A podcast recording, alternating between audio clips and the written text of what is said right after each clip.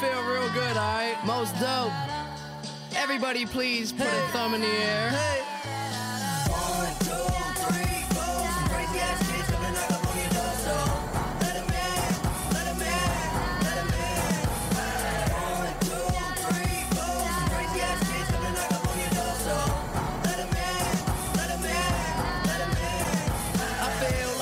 everybody, how you doing? Well, that's good. Welcome to Broad Street Hockey Radio. That's right, BSH Radio. My name is Bill Matz. I'm your director of fun and games for the evening. Ladies and gentlemen, we have a good hockey team on our hands. It's been a long time coming.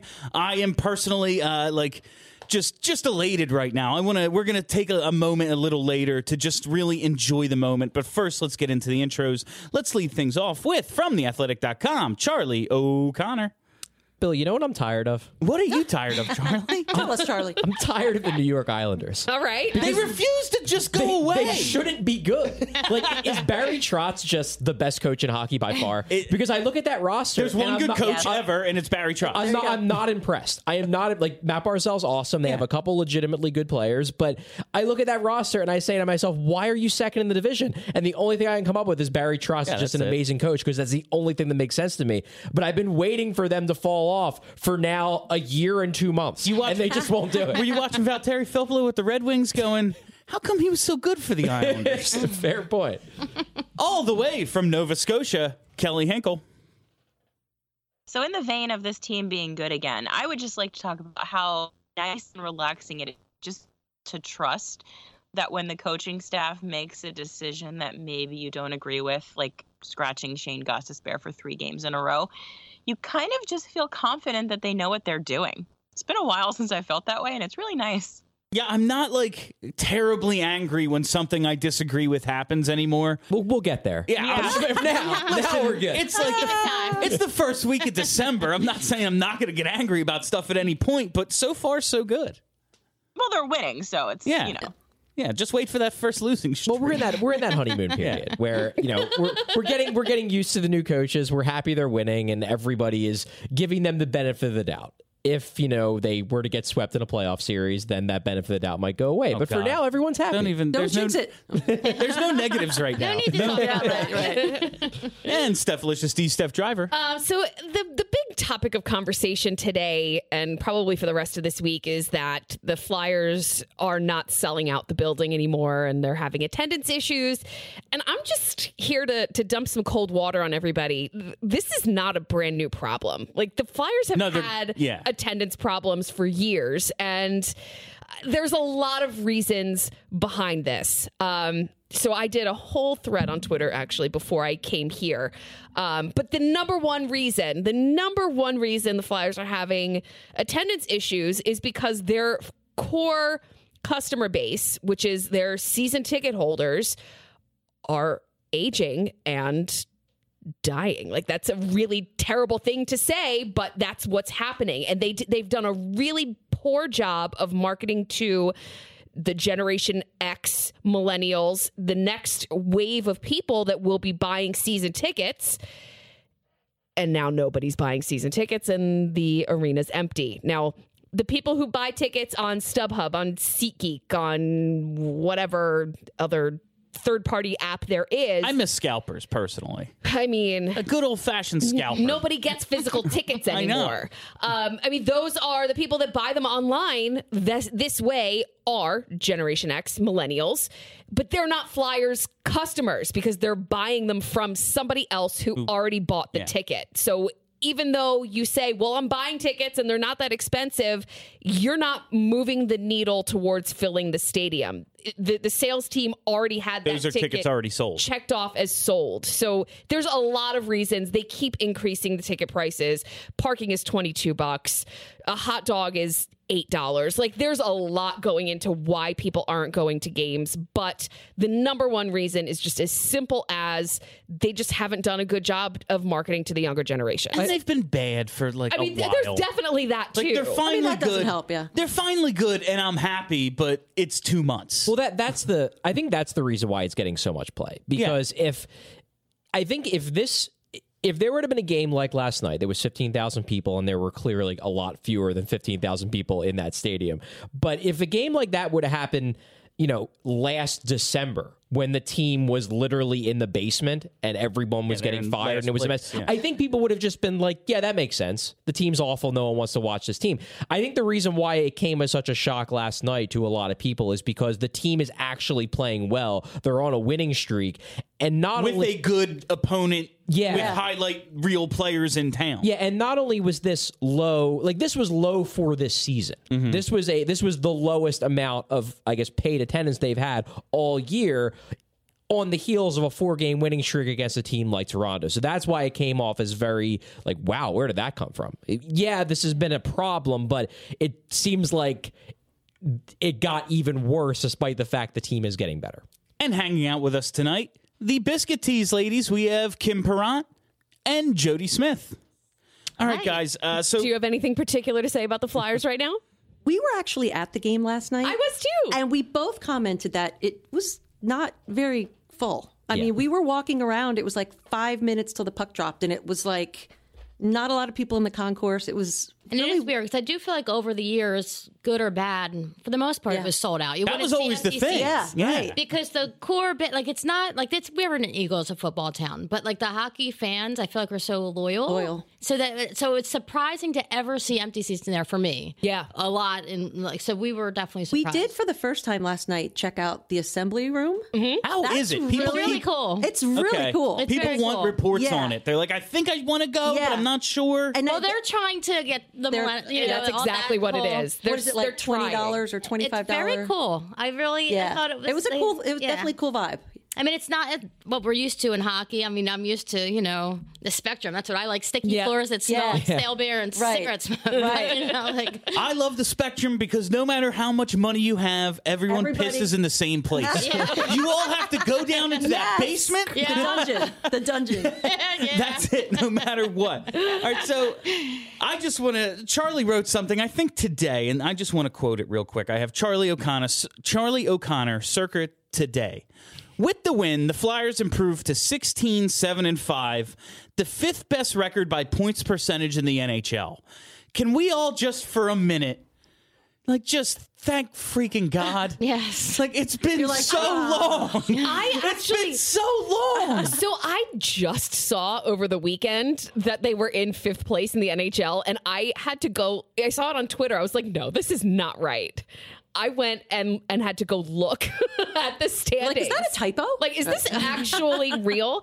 And the teams that are ahead of them: Boston, Washington, St. Louis, and the Islanders. Yeah. Three cup favorite. contenders and those damn Islanders. That, Those Islanders. I guess they're awesome. and they're they're tied with Edmonton, followed by Arizona. Like, what is what? and, and, and, and I guess that's maybe like a little bit of warning of hey, maybe we should pump the brakes. Like no, not, no, no, not no. get too excited Arizona's here. a All right. good team. Has anyone We'll seen what's going tomorrow. on in Edmonton? Like those guys are scoring at a Gretzky and Messier Yeah, pace. it's just it's just the two un- guys. yeah, oh, it's two people. If they did, if they only dressed two guys, their record would be exactly the same. Amazing. All you need is this. Yeah. That's it. But uh, Charlie, you of course asked the question. So, how good do we really think this team is? Because we've been, I mean, we watched this team a couple of years ago win ten in a row, Yeah. and then famously go on to miss the playoffs.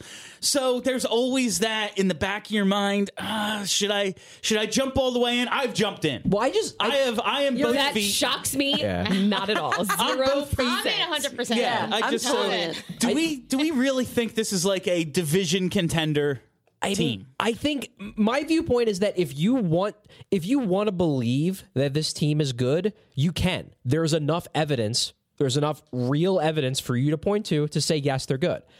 Because when it really what it boils down to in my mind, and this is what the it, it's it's simultaneously exciting and also terrifying is that you look at this roster and there really aren't that many obvious holes if all of the players that mm-hmm. we think are good are actually good. Yeah, that's like when people on like on my post games, people are like, "When are we getting rid of Voracek and JVR?" I'm like, I swear to God, if to two God. of our best players are our biggest problem, we got no Yeah, problem. we got no problem. That is my that's my biggest issue with the people that are the, Oh, the well, Voracek you know. haters. No, I'm not. I'm I'm not going to get into this conversation, this argument with you uh, again. no, I'm. I have no complaints right now. Everyone's great in I mean, my that's, mind. that's my biggest issue with the people that hate Jake Voracek. Like, he's still one of our most prolific scorers, or at least set up men. I love like, what Can he's we do- just be happy with what we have, like, for a minute? And I do feel like we have a coach now that holds the players accountable, Yeah. which Yep. We didn't have in the past. So I feel like it. They're not going to slip back like they did before. I feel and like they're going to be the and I like combination. the Yeah. combination of holding accountable, saying like Jake Voracek just has to be better, and then going, you know what I'm going to do? Put him in position to be better. better, Yeah. Here's right. Sean Couturier and Right. Oskar Lindblom. Jake, oh, you look Have good at it. again. Yeah. Congrats. You look like a good hockey Amazing. player again. and and the the cool thing about the whole accountability thing is that the players eh, obviously they could be lying but i get the impression talking with them that they really like it they like the accountability and you know without them coming right out and saying it i do think that they believe that it was missing it, in one way or another, it was missing. You talk to Sean Couturier, and Sean Couturier is the kind of guy where the work ethic is unquestioned. You know, he's he's a guy who every day of practice, every game is giving 100%. And when he's coming out and saying, you know, yeah, one of the reasons why we're off to this great start is because it's accountability and because, you know, the coaching the coaching staff treats the veterans and the rookies the exact same way. If if a veteran's not playing well, you're going to he's going to hear it. If a rookie's not playing well, he's going to hear it.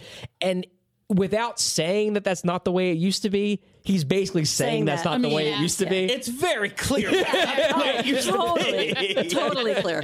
No, I have heard several different quotes, just like like mm-hmm. I, I think Kevin Hayes today, just going, "This is the tightest team I've ever Yep. played for." It's like, oh right, he hasn't oh. even been like Kevin Hayes is a just a, a treasure. We're gonna get like I, I, I'm so happy that we can stop with the overpaid stuff with Kevin Hayes because He- that's is a treasure. looks Like incredible. Team Dad just immediately. um, so just my my two cents on how good we think this team is. Watching the game last night, yes, the final score was six one. That was absurd. like, that, like, that's, let's be yeah. really clear. Those last like three goals, that was absurd. But this is definitely a team that can take a, a highly skilled, talented team and win. They they can take it to them. Um and you know maybe the score should have been 2-1. maybe 3-1. but they should have won. they should have That's the won. thing. They and and not only should they have won, but their goaltender bailed them out when they had some some jitters in the beginning and then when he let in that really fluky goal. that pop fly. Like all mm-hmm. goals are flukes. I say that. But, Yeah. like, That- that, come- like- that was a pop fly that hit him in the back. yeah. That was nonsense. It, it hit like the knob of his stick. I, it was right in front of where I was sitting. Like it was just, it was the weirdest thing I'd seen in, it, it live in a while. And it was fine. It was just like Carter, we got you. Yeah, no worries, man. Yeah. we got Well, you. if we talk about our goaltending, to be able to have that confidence and have just two goaltenders, you know, and have that confidence in both of them, it's that alone That's is. Having uh, just two, that's a amazing. big, that's a big deal. Big improvement over last year. Right. and to be comfortable, whoever, whichever one's playing that Yeah. night, Yeah, you know. So Andreas Johnsson was coming down on a breakaway last night. I had I was like, that's not That's- going in. yeah. I was like, no, this isn't going to be a goal. Uh-huh. Defenseman didn't have to take a penalty. It was. be- I was just. I had the utmost confidence, and that was a great segue stuff because I want to talk about Carter Hart. professional. This kid, uh, he had a three game slump. It- that was all it was. Three games against the Oilers, Stars, and Islanders. He had a 721 save percentage.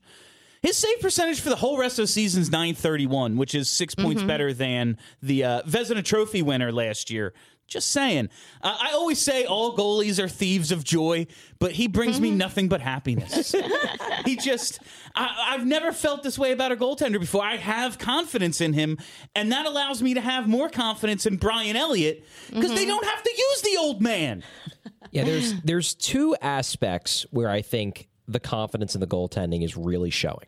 Number one, and this is something that I think anybody that's been paying attention would admit this has been one of the issues with the team is that they have been starting slow in games. Their first periods haven't been great. Even even last night, their first period wasn't great. Then they got outshot like 15 to 7. Toronto looked like the better team.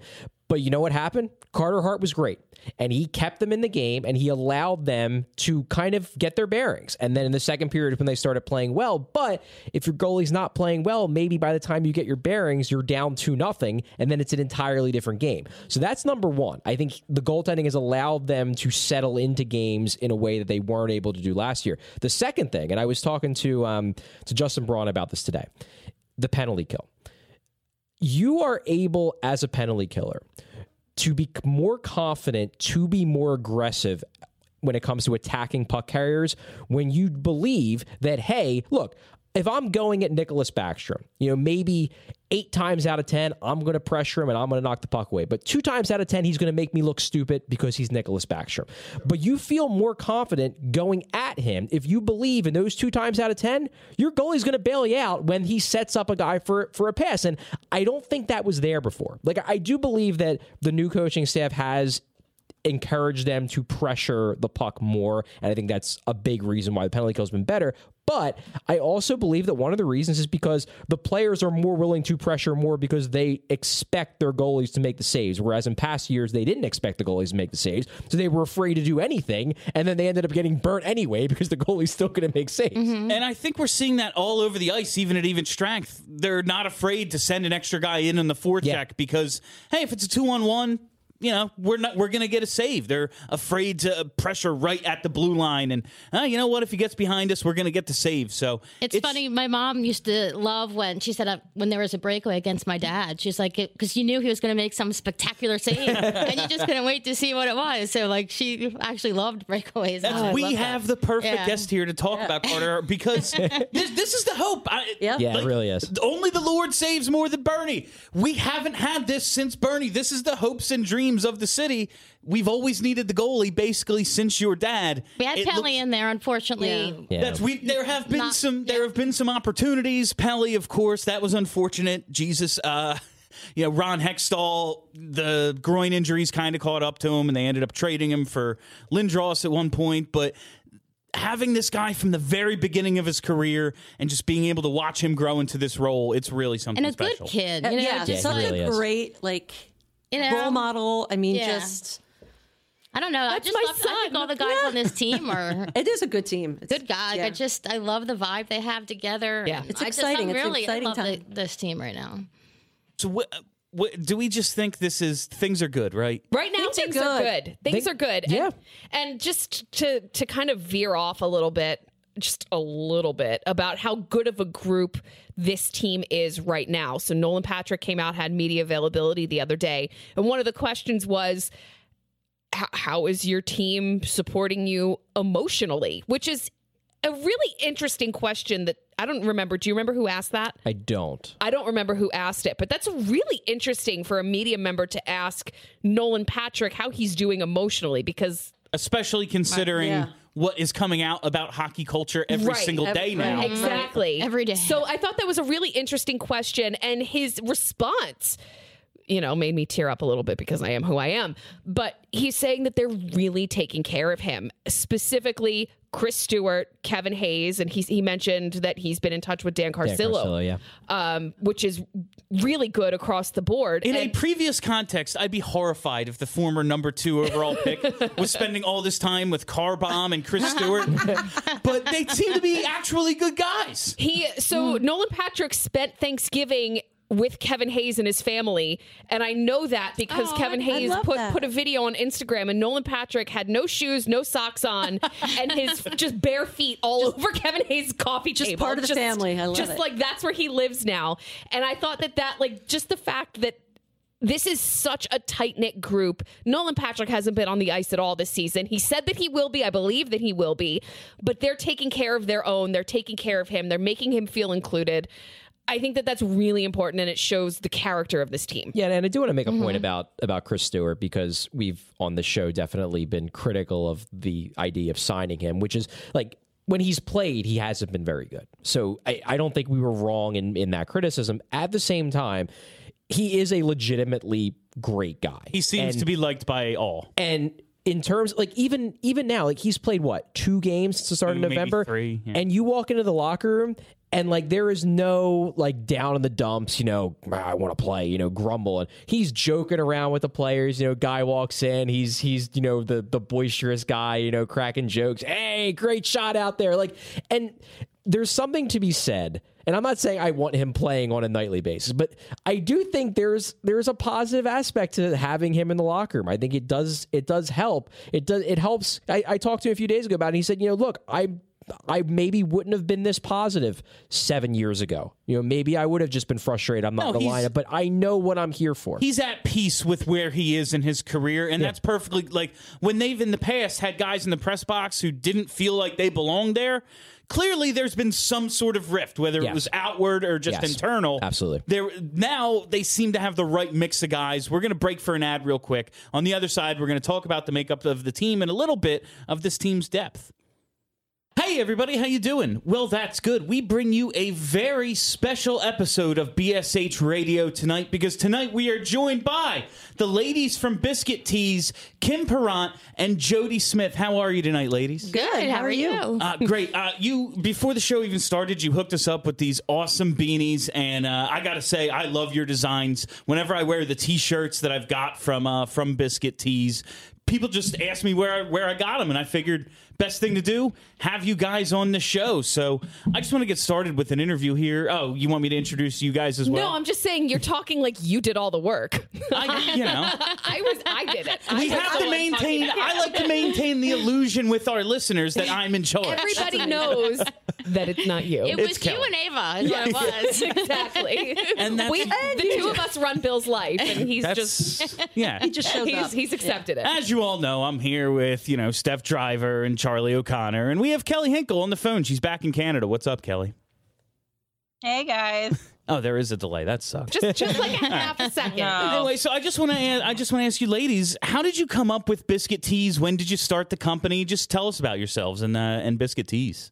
Oh God, I guess a little over, a year ago. Yeah, we just sat down. We wanted to do um, build a business and do a, build a company, and we thought, what better? I found out I could draw about two years ago. I had no idea I could draw, so um, we wanted to do something with that. Add in sports and teas, which we love, and we just kind of created it. And sitting in a diner Yeah. on writing on napkins, like literally We scribbled our logo on a after work. napkin. Yeah. That's so cool. I like so Yeah. many of your designs. The one I just saw you have back in stock, the gritty in the city, Yeah. where he's Yeah. peering out from behind the skyline. So Isn't cool. that cool? Yeah. Uh, where'd you like? So you just discovered that you can draw, Kim? Yeah, just a couple years ago, I was helping my daughter with a book report cover, and I was doodling, and I'm like, "Oh, this is fun." And then I was like, "Wait, this kind of looks good," and just messing around with it, and and yeah, so I hand draw all the pictures. The the gritty city one, we had the skyline idea, and I drew that, but we wanted to do something different with it. And as soon as we got the okay from the Flyers to draw gritty.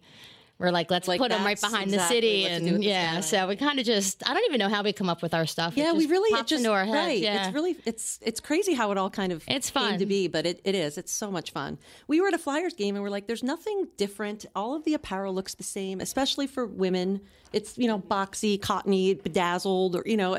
So we just wanted something that feels kind of like your favorite T-shirt, like that you know rock and roll kind of vibe, and um, you know it just kind of rolled from there. Yeah. so you got the Flyers permission to use grit because you have a lot of logos like the Philly shirt you're Yep. wearing. It's just Philly and Yep. cursive. There's nothing copyrighted there, but like for gritty and stuff, you actually doing that above Yep. board. Yeah. And I do ask uh, each player. We I got permission from each one of them, just because technically it's a hand drawing, so it's not it's different than using an actual picture or what. But um, just out of respect and with my Sure. dad and the history with the team, like we just want to keep Yeah. everything. On but the up and every single guy has been great and is yeah go yeah, the team it. has been great. Yeah. I mean, they've been awesome with us. And so. you, uh, ten percent of all of your uh, all of your sales go to Snider Hockey Yeah. Foundation. Is that Yep. that's that's so cool? How did that come about? Just your, Well, you know, again, that's something we both were really big on when we started our company. We wanted to give back to charity somehow, and you know, the, with the community, and just you know, pay it forward and give back. And so we talked to you know some people over at Snider Foundation, and And what a great organization. I mean, what We've they, done a bunch of things with Yeah, them in the past. They're, really cool. it's cool. amazing. Yeah. I mean, what they do. Life changing stuff Yeah. for these Yeah, kids. Yeah. absolutely. Yeah. Yeah, we actually we did an event with Snider Hockey um, last year when it was Snider Hockey alumni versus Flyers alumni. Oh right. yeah. and we Remember did we uh we actually had an interview with your dad. Okay. Um and a lot of the the the Snider Hockey alumni, a lot of Flyers alumni and it was just the most fun event. It's Yeah. awesome. They the the alo- the Flyers alumni love these kids Yeah. and the kids just love being around just the team, the rank like it's it was It's really it was really cool. great. And when Mr. Snider started that, like that's his baby. Like he's so Yeah. so proud of it, and just you know, you could tell how much he cared about all the kids. So you know, it starts at the top and trickles down, and it's just it's awesome. Yeah, so we're we're proud to be a part of that. That's really cool. Uh, following you guys on Twitter, I saw that you uh, tweeted you had some sales over the weekend, Black Friday, Cyber Monday, all that stuff. I worked in a shipping warehouse for a couple of years, and this was my like hell. Yeah. like this was like sure. Thanksgiving I spent at work. That's what I would do.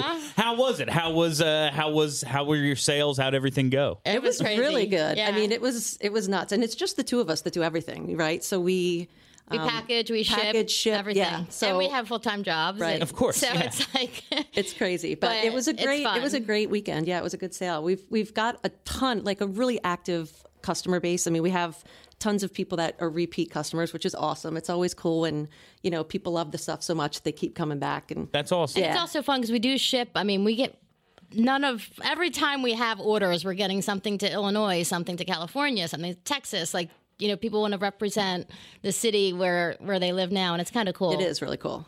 So uh, you have a really active customer base, but it seems like you have you've gotten some prominent people in a lot of your gear. Yeah. Uh, you know, I work uh, at my other job. You guys were there uh, at Chickies and Pete's, and uh, John and Ike. You hooked up with some of their some of your stuff. Who's the coolest person you uh, you've gotten fitted into your stuff? Wow, that's a good question. it's me. Yeah, you guys. Yeah, other than us, Look you. obviously. present company excluded. well, it's very cool to Clearly, have, it's Ava, but uh, obvious. it's very cool to have uh, David Boreanaz Yeah, that was wearing on, you know, to have it on the TV shows. That's so And- cool. Prime yeah. TV, kind of a big deal. Yeah. When we had that, he, and he wore the hashtag Gloria shirt, we sold out of a Gloria shirt like that. Yeah. you know, Oh, just that's from him awesome. wearing Like it on within the, show. first half hour of the show. Yeah. But Oh, so that's it's so just fun. cool. Yeah. He loves this stuff, and there's another one coming up episode. Not this Wednesday, next Wednesday. He's going to be wearing another one of our shirts on there. So that's that's fun. And of course, the players, you know, during their interviews and after games and stuff, it's always fun to see I them saw uh, stuff. Miles Sanders and Yeah. Rodney Yeah. McLeod. Yeah, that's Yeah. that's and that really was cool. we just gave Brandon Graham a bunch of beanies, and he took them into the locker room, and the guys just. yeah, he was like, the guys will love these. I'll give them. You know, we're like, okay, take we it. see him know, walk and he- out yeah. the field with one on. We're like, oh was my really God. cool. Yeah, well, so because it's fun. not cool to wear like your team stuff, but since this is a little different, Uh-huh. like it's not like, hey, NFL branded Right. Eagles. It says birds. Like Uh-huh. that's awesome. That's and that was the other thing too. We wanted something that was, I mean, you know, understated. Like if you know what it means, Mm-hmm. cool. If you don't, you, You know, don't need to know. You don't need to know. Yeah. So we we do love that like kind of. Um, you know, it's kind of like a understated, old school kind of kind of vibe. So And McLeod, so I guess apparently someone took his, so he like reached out and Yeah, he's like- he's like, I need another one. He's like, I love that beanie so much, locker. and someone took it. Can I have another one? You know, like, it was like crazy. yeah, so I love fun. seeing the Flyers in the Broad Street shirts Yeah. because Those I- are I- cool. That's a cool shirt. Not only are they cool shirts, but I like to pretend it's Broad Street hockey. Ah, Yeah. there you go. We'll have to make We had you in mind when we would did love that. it. That's one of our my best head. sellers. For Is sure. it really? Yeah. Oh, I, yeah. lo- I love that shirt. Yeah. But in my head, it's like, oh, that's Broad Street hockey. They're they're promoting us too. It's- you have you have a wide array of stuff. What's your best selling design? So crazy because literally all of our stuff sells. Yeah. Like we're, we're lucky. Like we don't have like one or two designs that sell That a just sit, lot, and then the other yeah. ones sit. But like the only the Lord saves more than Bernie is always a steady. That's a stel- yeah, That's that's a a steady. seller. The Stay And- Gritty Philadelphia is pretty steady. Yeah, Stay Gritty Philadelphia, the Broad Street, like you said. That's, I mean, but it comes and goes. If something's sitting for a little bit, then all of a sudden that like sells out out of the blue. Yeah. Like it's just, it's crazy. It's pretty equal around the board. It is. Hand drawing all the designs. There has to be one that you're like most proud of. What is it?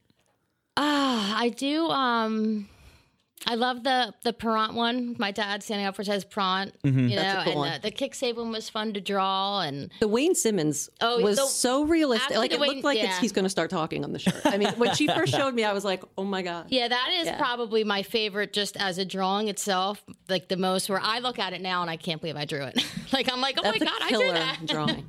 So it's fun. Yeah. That's Kim. I'm glad you've mentioned Bernie a couple of times. Uh, uh, if anyone not listening doesn't know, uh, Kim is the daughter of Flyers legend Bernie Parent.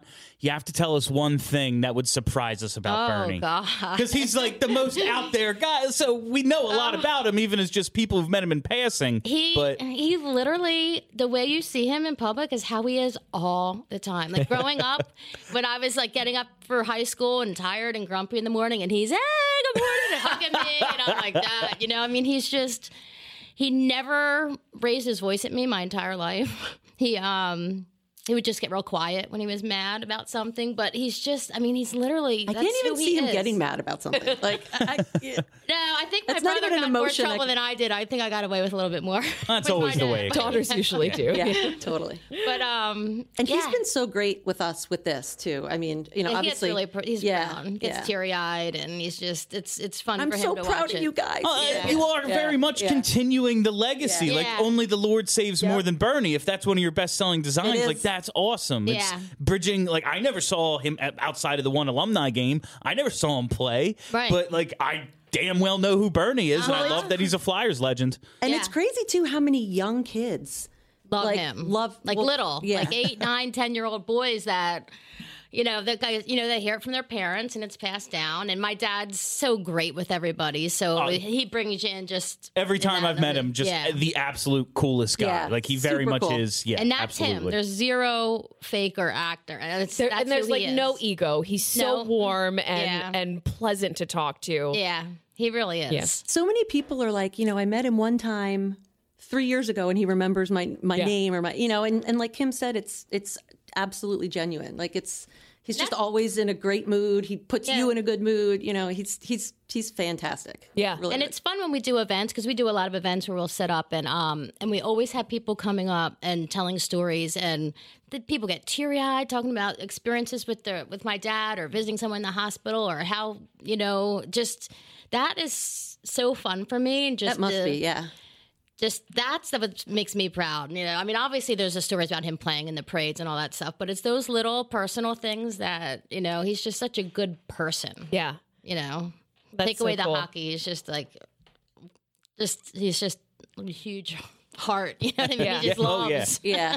and it's pretty cool. Yeah. So, as we're talking about events, let's just transition a little bit because these two amazing ladies are going to be with us at our Festivus party, Yes. which is December 21st. Soon. December 21st. I've been Field instructed House. to call it the solstice party because it's not on Festivus this year. Who's instructed you? Yourself? Some listeners to the post game. Yeah, no, it's our My people. Festivus party that is just not on Festivus because the Flyers are home on Festivus and then nobody would come to our party. Okay. Come fair to enough. my party. All right. Come to my party. uh, so it's December 21st at Field House, and they're going to be selling their merchandise. So hats, Mm-hmm. Yeah. t-shirts, I don't know what Hoodies. hoodies, Hoodies. whatever you're going to Yeah. bring with you. So if you're looking for a last minute Christmas gift for yourself or for somebody else, Mm-hmm. definitely make sure you bring a, a payment method. Um, talk to me about how people can buy the merchandise at the event. Um, and then we'll um, just do that and then we'll go into, into holiday stuff. Well, obviously cash, or Yeah. we do take credit card, Venmo. Venmo. You know, so they're basically our three. Awesome. Yep. Excellent. So we're kind of in between holidays right now. We're in between Thanksgiving and and the other December holidays, whatever anybody celebrates. Um, let's talk about some family traditions. So I was thinking as for for everybody. So we've got every Kelly and Charlie who haven't spoken. Um, I was trying really hard to think about what a family tradition of mine is, and I don't have one that's that's for my family. But something that I personally do is every Christmas Eve I go to bed in a new set of pajamas. I don't know why that started. I love that tradition. I think mm-hmm. that's great. I, I it's like a gotta treat look good for. Santa. Yeah, I know? mean- Yeah. It's a treat myself thing. I Wearing love, raggedy old pajamas when the big guy shows up. Tuck in, you know. I love pajamas and I love pajama sets, so I just buy myself a new pair every Christmas. So that's my that's love my it. I like that too. I do do get my Christmas kids Eve. every Christmas Eve. They get new pajamas. Oh, nice. So they Very act nice. surprised, but they know they're coming. They know, it's they're coming. Charlie, what do you got? Are these just Christmas traditions? No. I can't think of any. I can't think of any Christmas traditions that are like obvious. There's there's one like weird little funny Christmas or New Year's tradition that I, I have. I don't really do it anymore because I don't live with my parents anymore. But when I was like very very young, my parents talked about how they were going to have a toast for for New Year's Eve, and in my head I got all I got this idea that we were all going to eat toast. so when it be, when it when it turns midnight, the ball hits, and we're watching on TV, and they have like their their glasses of champagne. I'm like, "Where's the toast?" Oh my God, so then they so they, bad. then they made me toast, and then that became a thing. so Every year, cute. New That Year's is- toast. That's amazing. I love great that. That's amazing. Uh, I was just thinking, um, my parents always hosted uh, Christmas Eve. They still do. And my dad would always get the most ridiculously oversized tree for the small room. It was like it was inapp- in an inappropriate tree. like it just didn't fit. And so he'd have to like tie it basically to the window pane so it wouldn't fall over. And me and my cousin would just sit there and watch the tree. Be like, it's going over in five minutes. like, and we just countdown. like it was Did it ever go always down? oh it went down regularly. He's like every year. It- That was no, the tradition. The tree went yeah, down. it was basically trying to trying to guess when it was going to happen. funny. Yeah, Everybody's awesome. tossing dollars. in Right. way. That's awesome. I think we we always, and I don't know when this started, but I remember it every Christmas that I can remember back. We always watch "It's a Wonderful Life." The- Oh, that's the- nice. Yeah, yeah. To this day, I watch like you know I'm in my 40s now, and I still like will watch that every Christmas. So I love that. yeah, Ours is Chinese. Every Christmas Eve, we go out for Chinese food. Oh, I love that Nice. too. Nothing used to be open. Yeah. right. Yeah. And um, my, when I was younger, my mom would have a big, you know, everyone at the house, and then, and then it just that faded away, and we would all meet for Chinese food. I love that. Yeah. I love that. I love all of our traditions. Yeah, Kelly, what do you got? So it doesn't happen so much now that we're all old, but I come from a big Italian family, and every year on Thanksgiving we used to draw names out of a hat, and that would be the person that you bought a gift for for Christmas. And I it was like, like a secret. Santa thing, so nobody Oh, knew. that Yeah, it was cute. fun. Oh, that's I prefer nice. that to having to buy something for everybody. Yeah, Just especially when everybody it's a gets their family. Yeah. right. Unless you want to get them biscuit tea. Oh, well, obviously. you know, there's something for everybody. Go to biscuittees.com, something for everyone. Absolutely. Good plug there. yeah, that was excellent because then that was it for me. The next thing I was going to say is tell everybody where they can find you. So biscuittees.com. Yep. Um, on Twitter. Twitter, Instagram, Facebook. Excellent. Yep. Awesome. And at our Festivus party. Absolutely. We December there. December 21st at Fieldhouse. We start at 6. The Flyers game starts at 7. All right, we are back. And uh, Charlie, I, I wanted to ask you this specifically because you're at practice every day. Uh, What is this, the Charlie show? pretty much. I mean, Jesus. he's our legitimacy. Uh, He no, doesn't work for us. He doesn't even go here anymore. No, uh, Travis, I saw this quote out of Travis Konecny today, and they asked him just about the way this team is playing, how they're able to take over in the second and third periods of games. And he basically says it has a lot to do with the way they practice Right. uh, and got into just how they have so much pace. They go ev- they go over everything beforehand, and then they just go out and skate their asses off basically at practice. I just want to know, as someone who's covered a few different coaches now, how much different is it than the previous regimes you've covered? It's a lot different. It's and the players have said that to a man that it's a lot different, and uh, and they've all.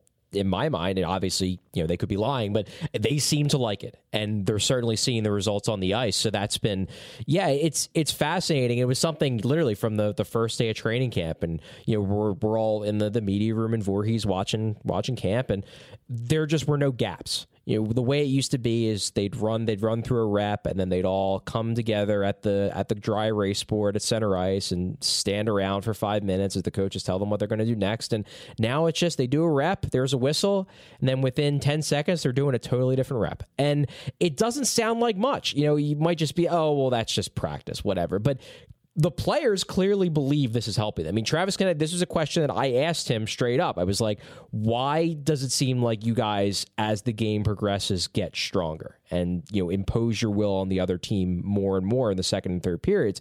And his answer was this. I'll, I'll read off the, uh, the quote. It was, I think it has a lot to do with the practicing that we do. It's just a lot of high tempo, not a lot of breaks. We do a lot of pre ice planning, talking about drills before you go on, and then you just roll through the drills.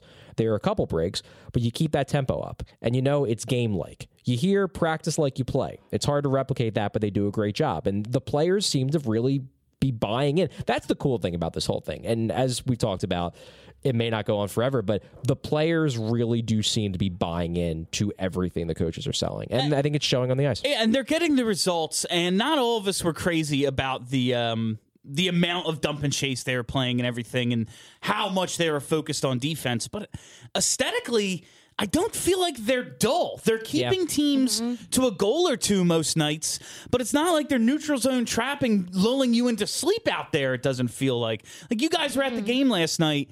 It, it was fun, even though it was a one nothing game pretty much the whole Yeah. night. It was That's a one great thing game. I keep saying. They're fun to watch They're this fun year. to I think the games Yeah. are fun. Yeah. Yeah, all right. So, uh, Charlie, uh, you wrote about this, and Steph. Steph- no, I'm getting to you too. What do you think, Steph? I'm getting to you too, Steph. No, because earlier you talked about how they made the Leafs play their game. That's what they're doing. Could it like this this knockout like this knockdown drag out kind of way they're playing with all the dump and chase? The high uh like the high uh high energy, like do you think that's coming from how they're practicing? Is it clearly what like how- where's this energy coming from? This has been a team that hasn't played with this much inspiration in the past. Well, it started in training camp, and we heard that from Jake Voracek that they hadn't skated this much, and he hadn't been so exhausted ever in his career. So, yeah, I, I definitely think that has something to do with it. they are making teams uncomfortable. That's what I will say about this. Uh, their style of play is it's not the way most. Good. No, it's not. I it's- like it. It's not the way most teams want to play. You see Toronto last night. They've held uh, Carolina to a couple of goals in a few in two games. Uh, they held Vancouver to three goals in two games. They are making these teams that want to rush the puck really uncomfortable. And that's awesome that the Flyers are able to impose their will that way. It's making for some entertaining hockey, even though it's not up and down the ice trading chances. Yeah, they're playing fast, and I, do think that there was when you heard all that talk about them playing fast in in training camp and preseason, there was an expectation that it was going to be this trade chances back and forth down the ice kind of thing, and that was understandable. I think that's what a lot of people think when they think playing fast, but. Mm-hmm. I, the way I understand it now is that he wants it just to be a very north south game. You know, get it on the forecheck, attack with speed, you know, force a turnover, pinch to try to pinch along the walls to try to keep pucks alive. Like that's in Vino's mind what it means to play fast, and it's it's working for now. It's working. I'm I'm interested to see if this this heavy dump and chase style because I, I mean I've been tracking the games from the start of the year. They're at around around a forty percent controlled entry rate of five on five, which is very low. It, it would probably be the lowest in the league. I don't track all the teams. I don't have the time, but it probably would be the lowest in the league. It'll be interesting to see if they can continue to succeed by doing that, or if they start carrying the puck in more as the year goes on. But for now, it's working because they're making the other team play dump and chase too. They're playing such tight defense in the middle of the ice and on their forecheck that the other teams are being forced to play dump and chase. And I don't think a team like Toronto wants to play dump and chase hockey. I think that was one of the reasons why they looked so uncomfortable a lot of the game because they weren't able to play that quick strike transition game they love to play because they were being forced to go in and get the puck every time they wanted to get into the zone. When we talk about the makeup of this team, the role players uh, have really stepped up, and I don't think anybody more than Scott Laughton. Uh, this this kid has uh, impressed the hell out of me this year. What? Remember when I was ready to throw the towel in on him? I mean, like two years he ago? just didn't. It looked like he'd hit a wall in his development, it but really did. It doesn't look like that anymore. I've never f- been happier to be wrong. Scott Laughton's on the third line right now. Uh, he's got six games back from injury. In his last four, he's got four points. He is earning his third line role. Last night, he played 17 minutes and four seconds. The forwards who played more than him on the team last night Sean Couturier, Jake Voracek, and Claude Giroux. That's it. They are counting on this kid, and he is freaking delivering. Uh, this quote from Voracek's absolutely awesome. Just how people uh, basically have counted him as a fourth line player, and that's really what he is just a penalty kill specialist. And all of a sudden, given the opportunity, He's looked great. I thought maybe this Raffl injury was going to be an opportunity to bump him down to the fourth line, bring up JVR, and kind of even out things. But it looks like the coach has all the confidence in the world in Laughton. And I, that makes me really happy um, for a variety of reasons, but not. But one of the most important is that Laughton was one of the only players last year who played his ass off for the entire season. Yeah. Towards the end of the year, nobody wanted to play. Yeah, the season was over in March, and, and let's be was real, yeah. nobody wanted to watch them either. No. nobody wanted to watch. But Laughton busted his ass night in and night out. Whether that resulted in points, usually not, but he was out there back checking and forechecking, and he was try he was trying. He was trying.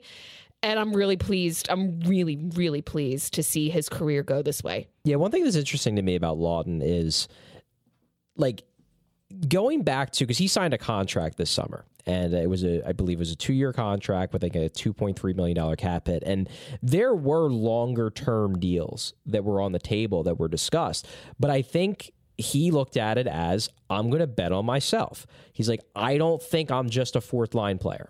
And so what he did is he signs a two-year deal that puts him brings him right to unrestricted free agency and if he can prove over the next two years that he's not just a fourth liner, that he can be, you know, a third liner, or even a second liner, then that puts him in an entirely different bracket when he gets his next contract, whether it's with the Flyers or not. And that's why this comment by by Voracek that you you referenced was so interesting.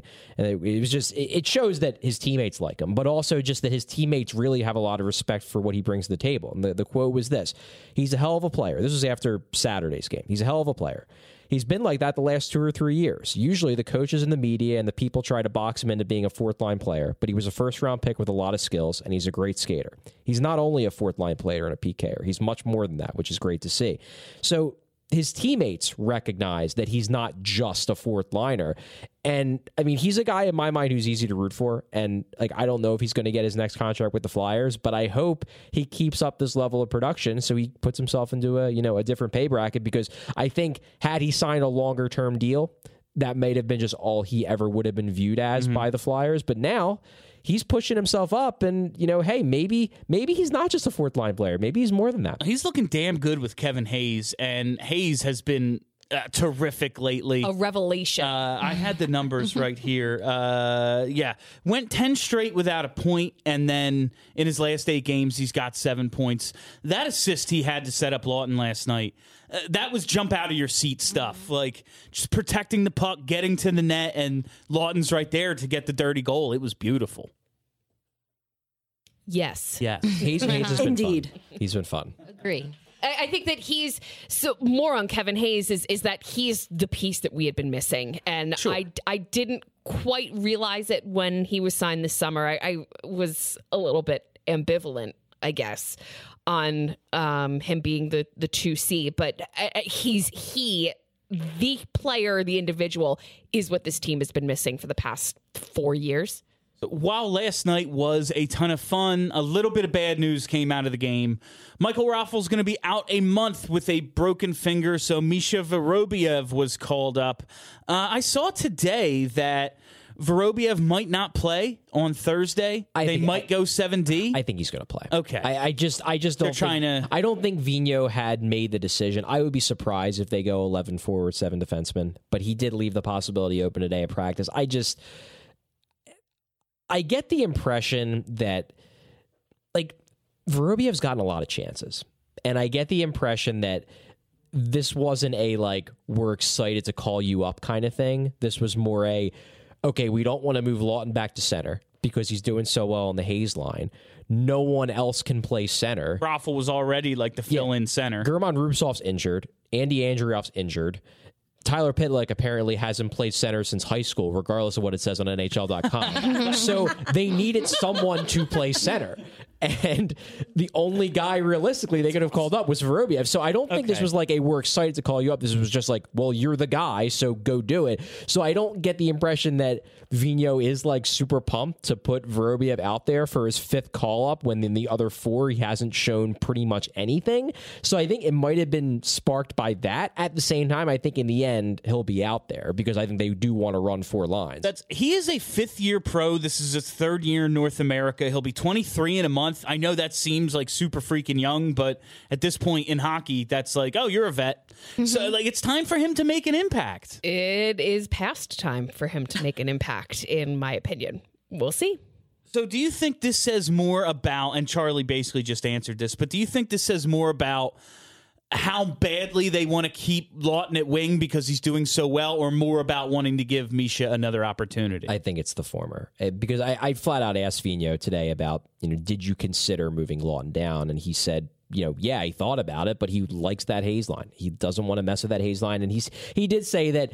He, he, that may be an option. You know, he could potentially change his mind a couple games in. Raffl's out for a month, so this is this isn't a problem that's going away anytime soon. He's going to have to figure out how to how to manage that third and fourth line. But I do believe that he likes the way that line's working right now. And if you're not going to break up that line, you need to get a center somewhere. And I mean, I don't think they were going to call up Cal O'Reilly. okay.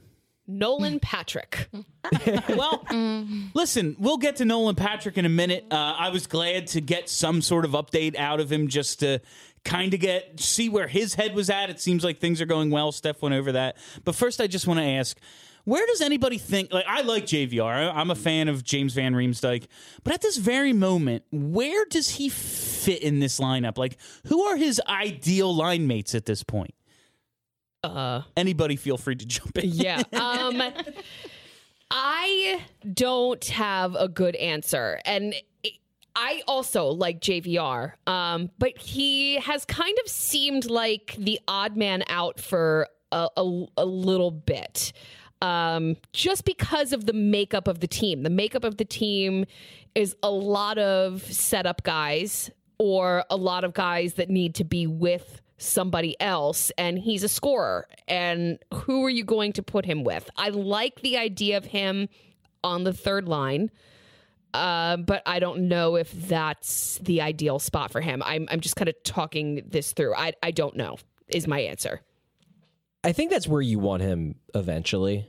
I just don't. I think, truthfully, the the issue for him right now is that, frankly, Scott Laughton's playing better than he is. Yeah. And, and if you're the coach, and not only are you trying to win games, you're also trying to fairly give div, divvy out minutes and divvy out roles. And Scott Laughton is playing better hockey than James Van Riemsdyk is right now. Do I think James Van Riemsdyk at his best is a better player than Scott Laughton at his best? Yeah, probably. But he's not playing like it. And I don't even think Van Riemsdyk's playing terribly. It's just Laughton's playing really well. And Van Riemsdyk is having some trouble scoring. It was good to see him get on the board at the end of the game. That was nice. But he's not scoring like he normally is. And until he is, and if Scott Laughton keeps doing this, I don't think you can put him on the third line, even if I do want him there eventually. Now, the follow up point to that, which Steph, you kind of hinted at, is what is the best stylistic fit for him on a line? And that I don't know because they've tried him with Hayes, and that really hasn't worked. I don't know if I want him with Couturier because Couturier is always going to get the toughest minutes, and Van Riemsdyk isn't a defensive guy. So I don't know if I really want him on a line that's going to be facing off against other teams' top lines because he's just not that type of player. I kind of like the idea of him with Morgan Frost, but that Konecny Frost Giroux line has just been so good. I don't want to break it up. So it is a situation where where does he fit? If he doesn't fit well with Hayes, where does he fit with the way these lines are set up now? And as long as the Giroux uh, Frost Konecny line's doing this well, I don't know where he fits at this point. I almost want to see because I I love I love the Couturier line with Konecny and Lindblom. Like I want that back. You want that back? I want it back because God, they're amazing together. But I understand why, you know, you want to keep Claude Giroux with Travis Konecny, I guess. This is the first time. right. This is the first time in Giroux's career he has two line mates who might have as much skill as he does. Yeah. first time. He's been in the league twelve years. I know. First time. let him let him enjoy it for a couple of days. This is what the, the, the second time in two weeks that Giroux and Konecny hooked up for one of those like Konecny had I that, just know that where- yeah. blind pass from be- be- below the red line and just right on Giroux's stick. Uh, It was just like that. That's Stunning. we could talk about line chemistry. That's line yeah, chemistry. for sure.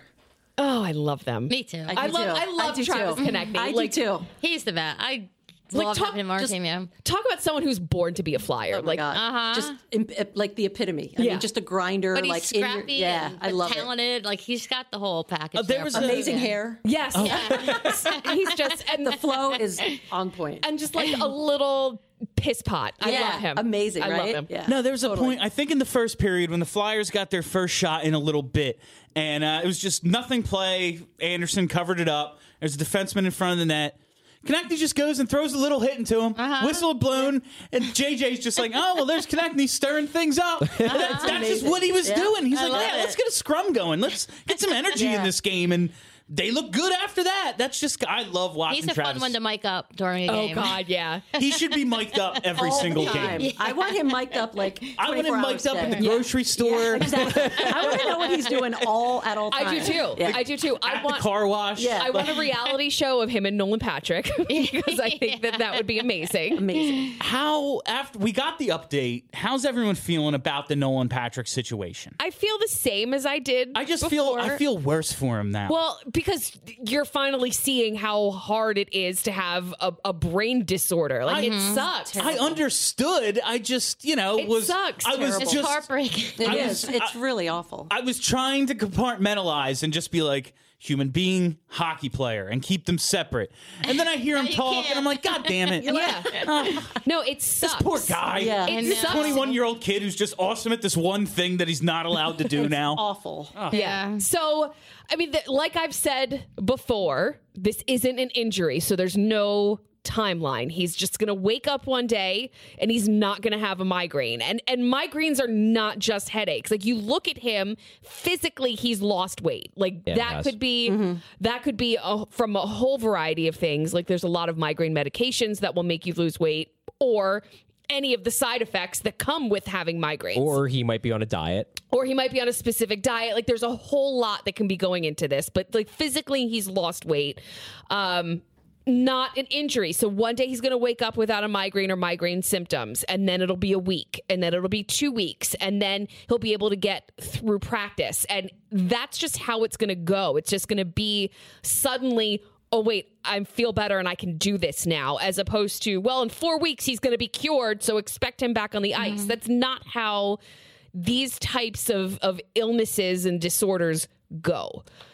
I do think it's good news that he's practicing more. Yeah.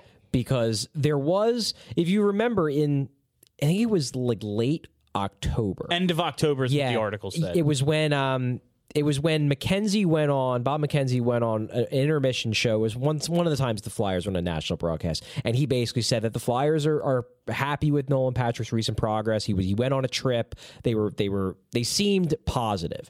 And then there was like a two week period where he just kind of disappeared. Hmm. And you know the Flyers played it off as there well it wasn't a setback but there had to have been some type of setback because you got a guy that's practicing, you know, four or five days a week, and then he just is on the ice one day a week out of nowhere when you want him to be continually taking strides towards doing more. Yeah, he the headaches must have gotten worse or came back or increased in frequency again after they went down for a little bit. Well, over the last week, I believe he's now been on the ice six out of seven days. That's good. That's that seems like a good sign. Yeah. And in that two week period where he kind of disappeared, he cut off all of his hair and he got two new tattoos. So baby boy is going through He's having a midlife it. crisis? He's going through He, something. he is going through it. Like this is this is what you do when you're like, my life is shit. You're like, I'm cutting my hair I'm cutting getting it all off. I'm getting bangs. I'm getting two tattoos. Like that. It was oh, during that two week period that it happened. So like, let's just keep in mind a 21 year old human being. He cannot be doing the only thing that he knows and loves. It's hard for That's him. heavy. Mm-hmm. Yeah, that's got to be an awful. Yeah. I can't even imagine that. Yeah. I mean, my dad with his injury was towards, you know, I mean, he'd played a career, but the day that he couldn't play that anymore, it's all he did, it's all he knew. Like, It's hard. it's, yeah. It's your whole identity. I'm yeah, sure. your whole identity. You know, yeah. No, and I something mean, you love so much. you're a hockey player. Yeah. That's, That's who it. these guys are, and Yeah. yeah, that's that's a good. Yeah, it got just taken away from Bernie one day. That was mm-hmm. one day he was there. One But day, if that happened now, there would have been surgery to correct it. Yeah, but sure. back then, you know. Yeah. I liked. Uh, you brought this up earlier, Steph, but they asked him. You know, he he basically said, "My teammates are doing a great job making me feel a part of the team." He talked about Dan Carcillo about how you know you are alone a lot, so you do get down. And I like that Chris Stewart. I think Charlie said uh, is like the professional best friend. Yeah. like he's just he's just there to put his arm around guys right now. And Dan Carcillo? Uh, Chris, Stewart. Oh, yeah. okay. Sorry, my No, bad. Carcillo. He's he's mad out there, man. Dan Carcillo is doing. He's got a bone to pick. Yeah. He, he is doing amazing work right Yeah. now. Friend of the show Oh, has, yeah, I has love- talked to us many times. Amazing work that he's doing right now. Despite that playoff goal he scored with the Rangers you know, against the there's Flyers. some things that you've just got to overlook. I hey, love- you know what? He scored an overtime winner in the year Yeah, we went to I'll the final. that. So I'll give him that. There's some things that you got to overlook. So yes, Chris Stewart, professional best friend. Yep.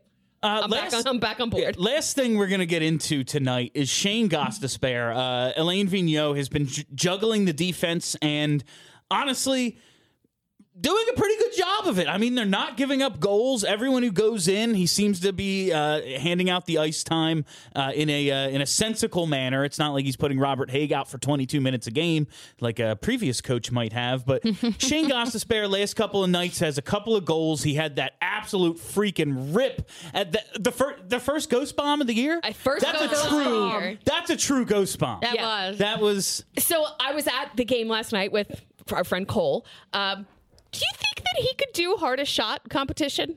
Do you think that he could hang? So last year, at the end of it was near the end of the season, they did a hardest shot competition on the team, and I believe Phil Myers won. I think it was Phil Myers and Radko Gudas six, were six. like I could see that. tied. Yeah, six- but uh, yeah, he's yeah. just so huge that he can just you know Yeah. really rip it. I think Ghost was actually not that. I think Ghost topped out at something like ninety three or ninety four miles an hour. Really? But it's just you know what it is. It's just I I think his release. It's the release, and he he looks like he's putting so much into it that Yeah. it probably like deceives goalies and thinking it's even faster than it is. But uh, I actually thought, and I don't know if, if you guys would agree or disagree. I thought last night was Ghost's best game of the year. by far. And, and not, I'm not. I don't even care about the goal. Like the goal was cool. That was- the goal. The game was over. the goal I'm- was a I'm gift ta- for how well he yeah, played. I'm talking about everything he was doing the Yeah. rest of the game. I thought that was the most he looked like himself all year. There Yeah. was just this. Uh, there was this little play made in the first period where Toronto clears the puck out. It comes through neutral zone. Ghost goes back over his blue line, and he's got a four checker on him. And it's like a couple of games ago, or before the benching, I could see him turning that over. I could see him just firing it down and icing it, just doing something that wasn't him. But he just created room for himself with this nifty little stick handle that was so different from what he's been doing all year. It just made me go, oh, he's back." Ooh, that's Ghost. And he he made a couple mistakes, but like we're always gonna have to take the good with the bad with him. I thought the good far outweighed the bad last night. And if Ghost is back, this team's they've been playing well without Shane Gostisbehere being who he is all year. If he is what we think he could be, damn dude. Well, that mm-hmm. that's the thing, and that's kind of what I hinted at to start the show, is that the holes on this team. It's, we're we're not in the position now where like we have to look at the team, we look at the roster, and we say, well, Andrew MacDonald's a hole, Jori Lehtera's a hole, Dale Weise is they're a hole. just bad they're players. just bad players. They're not going to get better. Whereas the guys on this team that have been holes so far. Shane Gostisbehere, Jake Voracek for the first month of the year, James Van Riemsdyk not scoring. These are guys that in the very recent past were really good. best players on the and team. It, and it's not unrealistic to think they can get back there. Like you're not hoping that Andrew MacDonald one day is going to become good. These guys have been good recently. So if those are the big holes, and the and the other like question marks are is the 21 year old goalie who we all think is going to be awesome going to stay awesome like yes these are question marks and these are if you get to the playoffs it becomes a question mark if carter hart will be able to stand up to playoff competition if joel farabee and morgan frost will not run out of gas at the end of the year these are question marks and if we get to that point we'll address them but the fact of the matter is, is that these are question marks about players we think are really good. Yeah. And I'd much rather have question marks about mm-hmm. players we think are good than players that we know are bad. Yeah, that's everything is pointing up, and it's the first time Mm-hmm. we have been able to say that in a while. I, like, I'm Yeah. just happy with the way We'll, things we'll are going. we'll see how we're feeling next week. You Yeah, never, you never know with this team. There's a couple games know. between now and then I could absolutely lose my mind. if they lose to Ottawa, you will lose If your they lose to Oh, Ottawa, God. I'm not showing up to work. Uh, you'll be at work. You'll be at Festivus. We already Oh, right. dealt with that with the Eagles. We don't need to do Yeah, that with the please. Yeah, I can't. God, let's not even go there. Can't deal with that. And that's the other thing. People are paying attention more to the Flyers Right. because the Eagles are bad, and that's always my fear. Like I've been telling everyone, I know, guys, Flyers are the best team in the city. And the Eagles go and lose, so everyone's pissed. off. Fine, I'll watch the Flyers, and then they blow one. They're like, "Oh, thanks, Bill." like, uh, I, I, I, I- it was one game. They play 82 of these things. Well, I I'm have sorry. People that are like, "Oh, what Flyers? You're like, how can you even watch them anymore?" They, I'm like, "Have you been watching hockey, or Yeah. you just saying that Right. because you watched it two years ago and Right. you haven't watched a game since then?" Like, what That's are you talking exactly about? it. It's yeah. a new day. So many people right? with that. They've, they've won two games in the past week by six one. Right. Insane, right? Insane. And that is all the time we have for you on BSH Radio tonight. Thank you all so much for hanging out. Ladies, Biscuit Tees, thank you so much for coming. Kim Parent, uh, Jody Smith, absolutely awesome to have you fun. here. Thanks for Yeah, having thanks us. for having us. Thanks for hanging At out. Biscuit Absolutely. Tees on Twitter, Instagram, all that stuff. And Yep. biscuittees.com. BiscuitTees.com. Make sure you give them some business because their stuff is awesome. They will be at the Festivus party on December 21st at Fieldhouse. Come out and join us there. It will be our best party yet. We're going to dress Charlie up like gritty. So, uh, a couple things about Festivus. Yes. The first 50 people to show up will get free Broad Street hockey t shirts. we have Broad Street hockey t shirts? We will that night. uh, the next 50 people will get free drink tickets. So the first 100 people to show up will be getting something free from Broad Street Hockey. Uh, there will also be food provided. So we'll have some type of buffet situation. Um, Stephen Craig will be recording your grievances. they will be recording. We're going to do an airing of grievances during intermission. Um, and a couple other giveaways. We'll be doing a raffle for tickets to the Capitals game that's sometime in January.